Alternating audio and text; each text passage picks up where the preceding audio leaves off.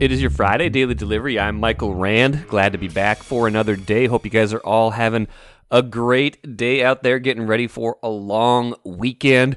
A uh, bit of housekeeping, but no show on Monday. Probably not much of a surprise. Most of you probably taking that day off, or at least I hope they are. Hope you are. I am as well, but I'll be back on Tuesday with Patrick Royce and a whole bunch of good shows coming up next week. Um, today's show is a good one. Jeff Day from the Star Tribune, who wrote a terrific piece on club volleyball that is on startribune.com right now and will be in your Sunday print edition. He will join me here in just a little bit to talk more about that story, more about the behemoth that youth sports are, and just kind of some of the reporting along the way and some of the surprises that he had as he kind of got deeper into the world of club volleyball and that story. So listen for that here in just a few minutes. We'll get to the links at the end of the show. Um, first, though, what did I miss? Is is history on the verge of being made? I guess the verge would mean it's right around the corner. In this case, Boston would have to win two more games to complete a comeback from a 3 nothing series deficit, but they got game 5 in convincing fashion in Boston on Thursday night against the Heat. Miami, the 8 seed, having an unbelievable run through the playoffs, but got up 3-0 in this series and you looked at it and you were like, well, if any if there was any any time there was going to be the potential for a team to finally win a series after being down 3-0 it was it was this one right you know because boston was one of the best teams in the nba all season long you know one of the top seeds in the east. And even though miami had easily dispatched number one seed milwaukee in the first round in that 1-8 matchup you thought hey boston you know coming in that's that's this is definitely still the series favorite even though miami is playing well. And boston goes down into an 0-3 hole. But still you're thinking at that point if, if anybody has a chance to do it it is it's Boston. It was kind of interesting. On the other side, it kind of felt the other way.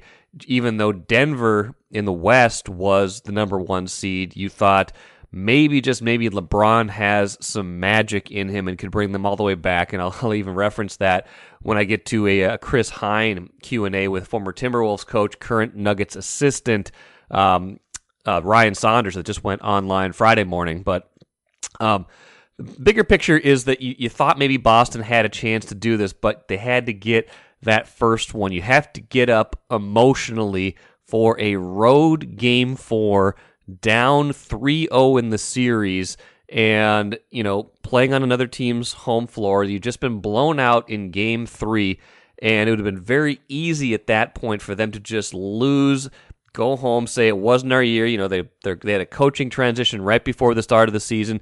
Could have been easy to just say, you know what, had a good run, just wasn't our year. But they got that one again in pretty convincing fashion, and that gave them some momentum. I mean, Heat players after the game five loss are trying to say, I think this was. Uh, actually, this was the head coach Erik Spoelstra is talking about um, was there an emotional letdown or is there going to be an emotional letdown? He said, Who cares about mood? We have a gnarly group. I think so much of that is overrated. It's competitive series. You always expect things to be challenging in the conference finals. One game doesn't lead to the next game. Based on all the experience that we've had, it doesn't matter in the playoffs. It doesn't matter if you lose by whatever. That's true to a degree, but I think sometimes there is an emotional hangover from from games. Teams can get start to get tight.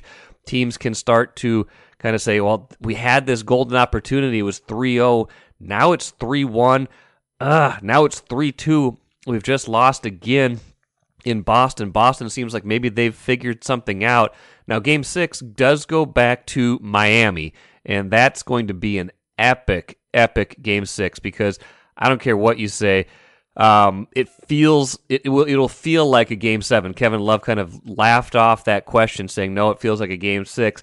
Feels to me a little bit like a game seven. I'm not saying the Heat couldn't win a game seven if they lost a game six, but that game seven would be back in Boston. Boston would have all of the pregame energy at least, and again that can change I agree with Spoelstra. That can change once the game starts. You know, games are their own entities, but there is a cumulative energy, I think, sometimes in these series that we can't overlook. Maybe the media makes too much of it, and maybe players make too little of it. Maybe there's some sort of happy middle ground. But this game six is going to be an epic, epic game, and I, I don't know. This feels to me like the situation where it could finally happen that a team could overcome that you know that that three nothing series deficit. It's happened you know in the NHL before. It obviously happened in Major League Baseball when the Red Sox did it to the Yankees in the 2004 ALCS, and then they rode that momentum. Sorry, there was momentum to the World Series that year. Um, so I don't know. This feels like the opportunity it could happen. I will definitely be watching for that in a couple days. It's just. Uh, just fascinating, fascinating theater in the NBA playoffs all year, and maybe this is going to happen for the first time. And really quick, that Ryan Saunders Q and A was interesting to me. Just um, you know, just kind of catching up with him. Chris Hine did a good job with that, and just you know, you kind of forgot about him a little bit when he left here, when he was fired, you know, a couple years ago. Landed on his feet for sure. He's done a good job as an assistant with the Nuggets. Obviously, you know, local local guy, you know, son of Flip Saunders. We know all the stories about Ryan Saunders. He was always a good person. Um, you know, a good, a, you know, nobody disliked that I could see Ryan Saunders. It just didn't work out for him as a head coach. Was dealt a lot of unfortunate hands, including having to coach through COVID, having to coach through a lot of different personnel. So good to see him doing well in Denver. Good to see Denver, uh, for his sake, having a strong season. And maybe, just maybe, some point he'll get back in the head coaching seat. Take a playcation to Mystic Lake. With 24 7 gaming, the good times never have to end.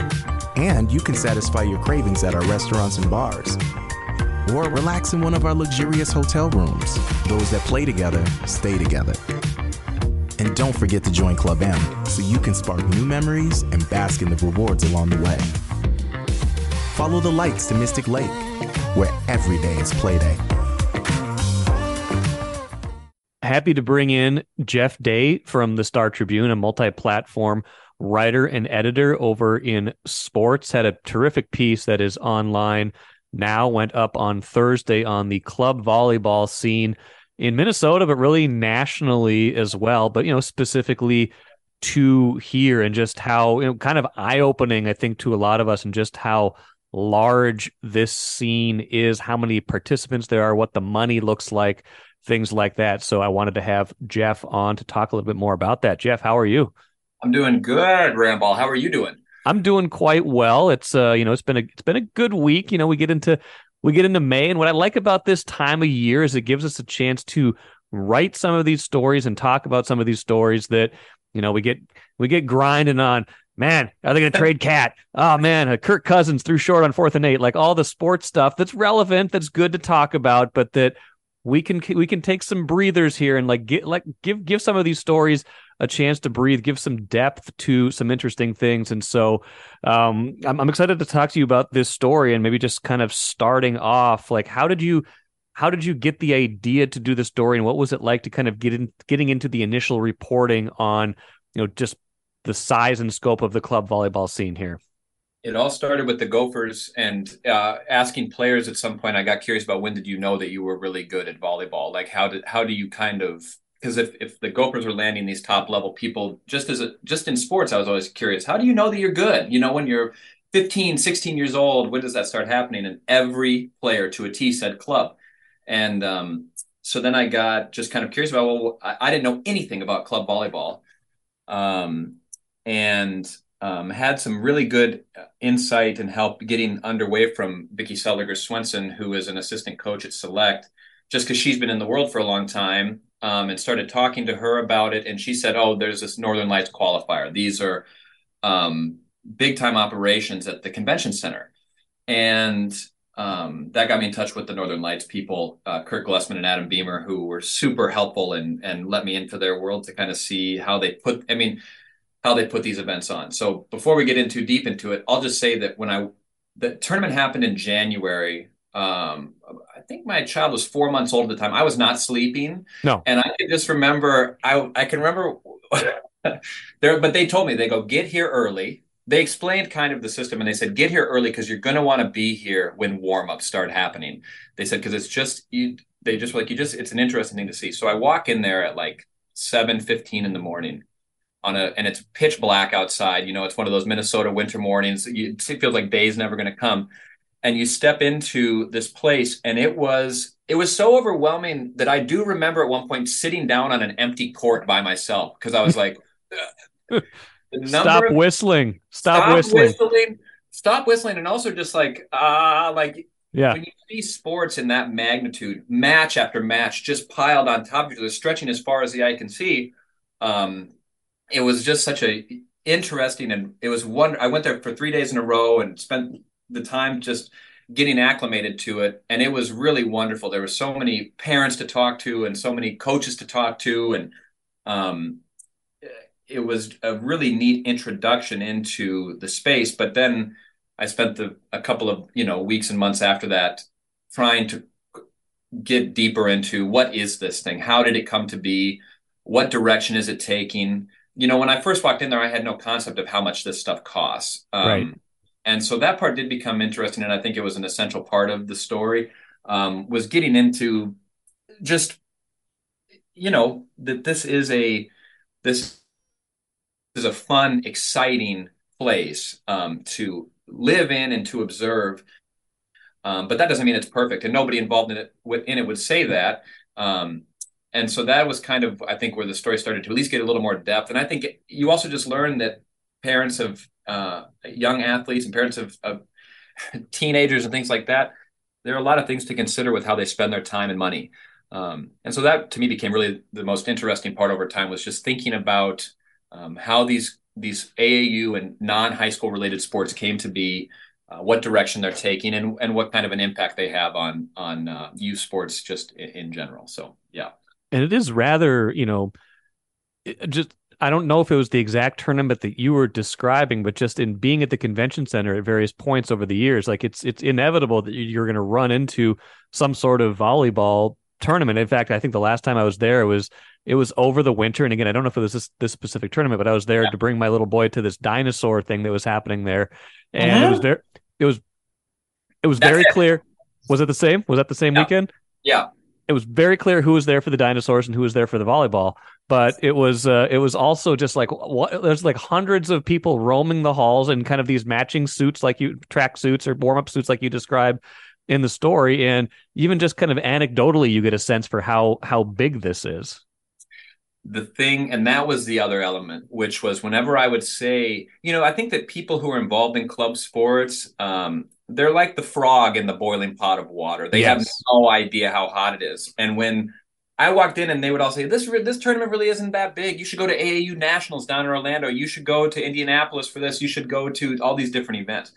And i understand there are bigger by an order of magnitude but the fact that they can't see how big this is, how many people are involved. The mass undertaking was another like uh, just a light bulb going off in my mind of this is huge. This is a humongous, completely self-sustaining ecosystem, and the people that are involved in it are deep in it. Yes. They all know each other. They all have history together.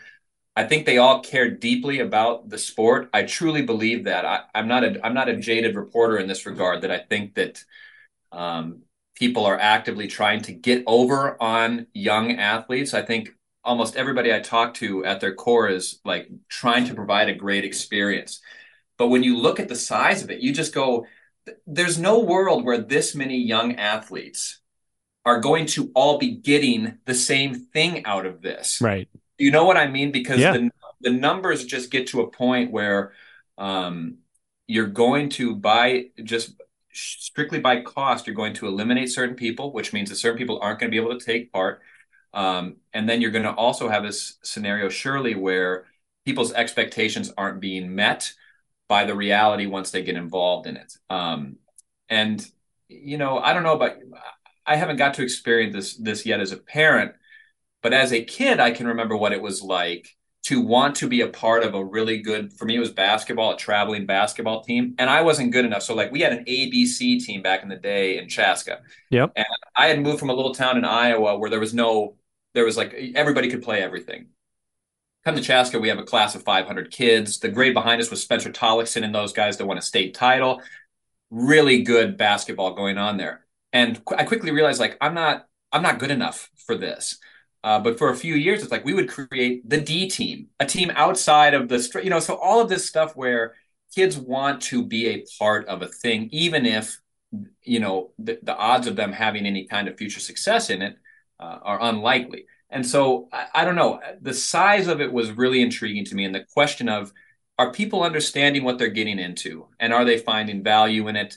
Um, and a lot of parents said that there is real sacrifice real sacrifice sure. of time and money uh, and emotional investment in in these areas. But they also said that at the end of the day, they they felt that there was a lot of great value that came out of it too. So. And this happens, you know, in, in other sports. When we think about Minnesota, we think about hockey in particular, the sacrifice, the cost of, you know, the going to early morning, late night practices, getting the ice time you need things like that. And I think we've seen some of the stuff with you know basketball and those kind of circuits, um, you know, ramping up in the select teams and the the traveling teams, and even you know things like soccer with you know these giant tournaments and stuff like that was part of the part of the surprise. I'm sure you know wasn't just the sheer cost because I think you see you know tens of thousand dollars can get spent not quickly, but you know eventually in in these sports. Um, o- over time uh, was part of the surprise that it's volleyball that you just didn't that I think a lot of people that you thought people would be like, wow, this is happening in volleyball too, that this is such a big deal here, that this is happening and the scope of this is maybe even larger than some of these other sports and is just, you know, large, especially for this state. Yeah, that is absolutely correct. That, um, and we have had national championship teams come out of Minnesota. You know, Northern Lights has produced some national championship teams, Select has produced some national championship teams we also, you know, like I remember when I was watching the Gophers face Northern Iowa. Well, really, I was watching Northern Iowa face Florida State in the NCAA tournament last year before the Gophers played Southeastern Louisiana. And that Northern Iowa team had a bunch of Minnesota kids on it, really good Minnesota kids. And that was another moment where I was sitting there thinking, the club, uh, the club experience is raising the talent level of these sports. It's why you're getting deeper and deeper uh, talent level at the collegiate at the collegiate uh, level is because of all of the year-round training that athletes can can get. And yet, when I went into kind of start looking at the club thing, there was this feeling of um, I was not prepared, simply not prepared for yeah. the side. Um, yeah. And to realize again, it goes back to that thing of of the people involved with it going, this isn't as large as it can get. In fact, the weekend that the Northern Lights qualifier was going on. Now, the reason that that is unique to me is because it's in one venue. So you step into this venue and it's like, oh my God. But that same weekend, there was a tournament being put on by Kokoro, which is another Minnesota club, that was larger in terms wow. of sheer participation. Now that was spread out at multiple gyms and things like that around the around the metro. But on the weekend that this crazy tournament was happening, there was a larger tournament called wow. the Big City Luau. And I just remember kind of having this realization of the the the number of girls taking part in this is mind boggling, and the expense. I will say this: um, Annie Adams, Zach Glavin, who uh, you know is an icon and one of the better interviews, uh, you know, in in in sports, um, runs a club, and she told me that you know part of um, part of kind of coming to grip with the size of this thing is realizing that you have to have an understanding of what you are trying to produce as a club. You know, that was kind of part of her ethos. And I think a lot of clubs have that, but that doesn't mean that they all are also trying to limit growth. They're seeing such an enormous expansion of interest, meaning kids who want to play, that every club told me that while they had the most number of participants this year, the most teams that they've had, they also are turning away more kids than ever. So it t- starts to trickle. You see what I mean? So yeah. you talk about turning away more kids, they're going to find another outlet, they're going to find another club, and it's just spreading like that. Yeah. Uh, and that's why it's like you feel like you're kind of getting a glimpse of a growing thing, um, even though it already feels feels huge. It did seem like a couple people you talked to in the story were I don't say worried, but had some kind of we're trying to put up some guardrails around this idea of what you're in this for. You know, if if a college scholarship is is this kind of like thing that's kind of out there as you know this kind of hey this is an investment this isn't just an uh, it isn't just a thing that we want our daughter to do or our daughter wants to do that maybe this is going to pay off with some sort of you know golden ticket at the end and then some some people are kind of concerned with like hey this isn't the reality for the vast majority of participants. Should we be reimagining our model to be more of a participation model to be a hey let's get the most out of sports model than it is this kind of fierce kind of winner take all competition? Let's all get better and better and you know better athletes better you know play all these tournaments and you know, kind of iron sharpens iron kind of thing. What, what did you think about that aspect of it? That's surely the core argument against some of this stuff. And it uh, and in, and in all youth sports i would think a lot of youth sports struggle, yes. grapples with the same thing 100% i mean i think that's why I tried to throw some of those just national stats when they talk about the market of youth sports, how gigantic. This isn't just every sport, like you said, I'm sure is thinking about this. And every parent, I think, looks around and goes, is this a worthy investment? Is this the right thing?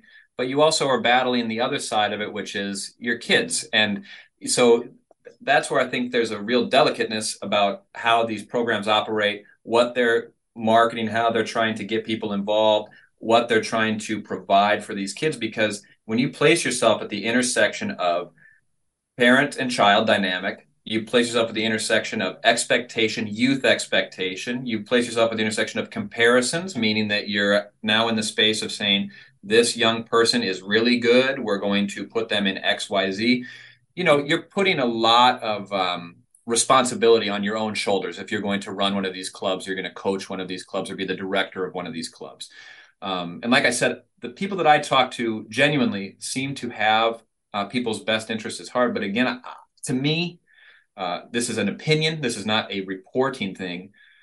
I think again, it goes back to this idea of being in something and not realizing how large it's gotten. Yeah. You know, I think when you're just growing organically over 20 years, you know, a lot of these programs have been around for that long you kind of are just it feels natural to go from six teams to 37 teams or from 12 teams to 63 teams and you're kind of going okay this feels normal. Um, but i think some of the people involved in it occasionally take a step back and go is this normal? And are we directionalizing? And laura bush who was a gopher coach and um, now is you know working sort of at the top level of club as a as a regional organizer for usa volleyball when you're talking to somebody at that position and they're expressing these doubts and these questions, I think you know that that is a feeling that probably is being felt throughout, um, not just club volleyball, but youth sports in general. This thing of, okay, we are the adults in the room. Are we are we providing the right things for these kids? I mean, I love watching volleyball. It's my favorite sport to watch. And yet, when I was at those tournaments, I remember thinking, yeah, the 18 ones and the 17 ones, okay, I can see how you're starting to get to that point of this is different than just high school athletics. This is yeah. really high level. This is where you're getting into your your potentially college career or something like that. But you start going down to younger age groups and stuff, and that's where it starts to get a little bit. Your shoulders start to move. Like, well, I hope this is going the right way, and I hope that the people who are involved with a 12 13 14 year old you know young person eh, are helping them to navigate and you see it all the way up i mean you can see it when these great high school players go and play for a team like the Gophers. Well, okay, here's a whole new reality, and you've been the best your whole life, and now you've got to enter into a completely different space. And maybe you've been being told from the day you were 13 years old that you were the chosen one and you're the star of this and that. Well, now that's going to change on you very quickly. Are you mentally ready to handle that kind of stuff? All of these things that are much deeper than just, hey, let's go play some volleyball for seven months out of the year. Yeah.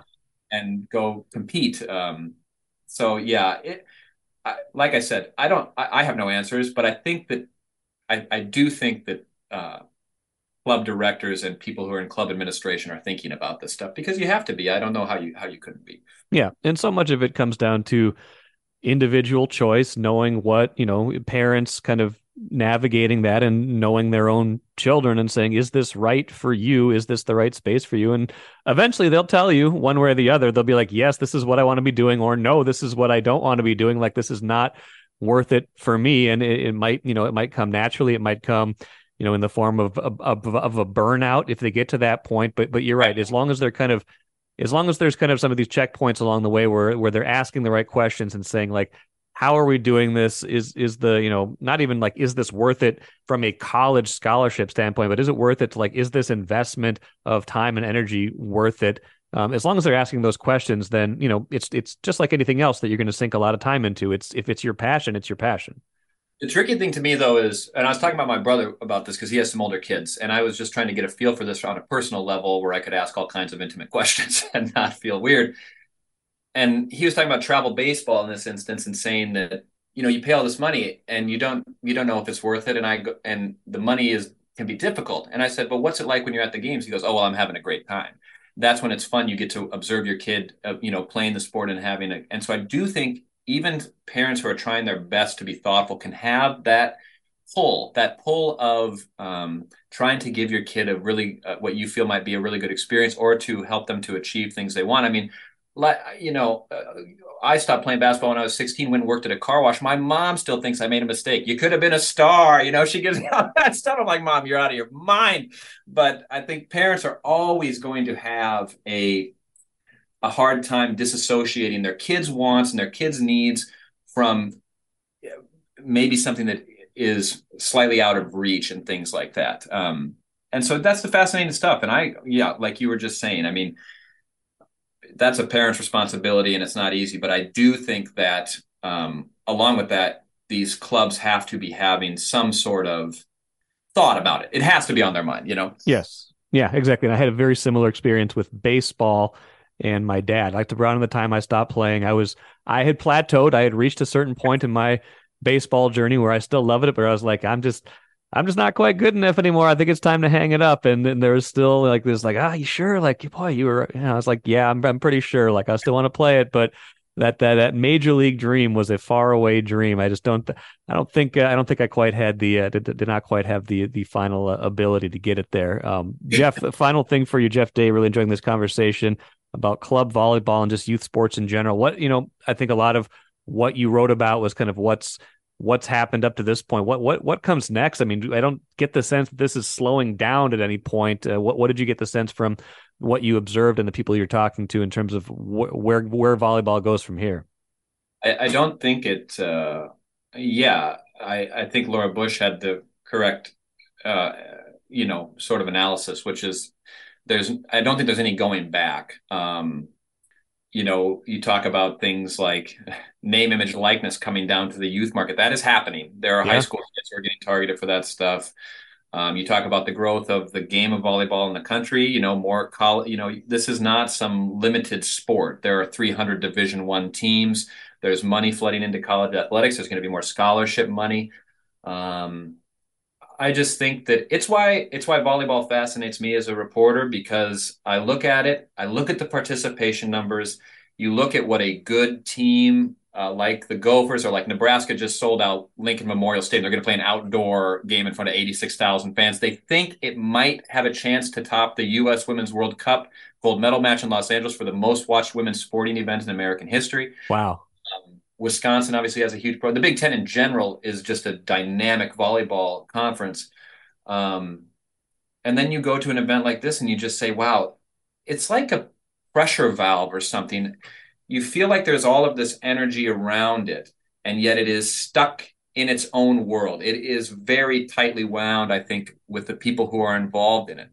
Um, and its outlet in the United States is unclear to me. I don't know what that outlet is. I don't know what its direction is because when you have this many people participating and you get done with college, you know, like CC McGraw, she was an assistant coach for the select team, right? Yeah. Just graduated from the U after just a historic career. Her options are be a coach, you know, go coach or go play overseas if you if you can make that work or if you're good enough to do that. Um, and so that's why it's like to me, the growth feels like a real thing because I don't even think it has a full a full comprehension of what it is as a sport in the in the US. Will they be able to develop a really good professional league here? Maybe, maybe not. If they don't, what does that mean? Like, what does it mean to have a sport that doesn't have a sort of top line outlet in your country? And yet you're the number one participation sport for young girls in, in America. That's, wow. you know yeah. what I mean? That's the part yeah. that's, confusing, that's confusing to me. It continues to interest me. So it, I will just say one more thing. It is a fascinating world. And if you have some kind of connection to any family member or anybody playing club volleyball, and there's a qualifier happening in Minnesota at that convention center, it is worth going to see. You have never seen anything like it. At least I had never seen anything like it in my entire life. It was fascinating uh, to, to, to spend some time with. Yeah, fascinating. And that came out in the story. I encourage everybody to go back and read that. Still very much available on startribune.com and will be in your Sunday print edition as well. Jeff Day, appreciate the time as always. Um, great job on that story. We'll talk to you again soon. Thanks, Mike. Hope you enjoyed that interview with Jeff Day. Really enjoyed talking to him, as I always do. Great insights, some additional stuff that wasn't in the story. So please do go check that out, though, on StarTribune.com. Um, just a, a, wonderful read, an interesting journey into the world of club volleyball and some of the broader questions about youth sports. Let's finish with the cooler really quick. The Lynx fell to 0 and 3, um, lost at Phoenix. Uh, I think Phoenix made 10 three pointers in the first half. The Lynx made one. That pretty much told the story of the game. Couldn't get Napheesa Collier going. This, I don't know. This could be a long season for the Lynx. I know it's just three games. I know they've started slow before. Just does not feel like a team that's going to have a whole lot of, uh, a whole lot of positive momentum this season. I don't know. Maybe, just maybe. And again, like I've said before, though, this would not be the worst year in the world to finish in the bottom four of the league, to have another crack at the lottery, and to come away with one of those excellent players like Caitlin Clark, like, uh, like Paige Bueckers, like a lot of these other players that are going to be in that draft. So, this could be the beginning of something, even if it's not a great season for the Lynx, even if it is not a great beginning to this season at 0 and 3. That'll do it for me today. Have a great weekend. Like I said, back at it Tuesday with Patrick Reusse.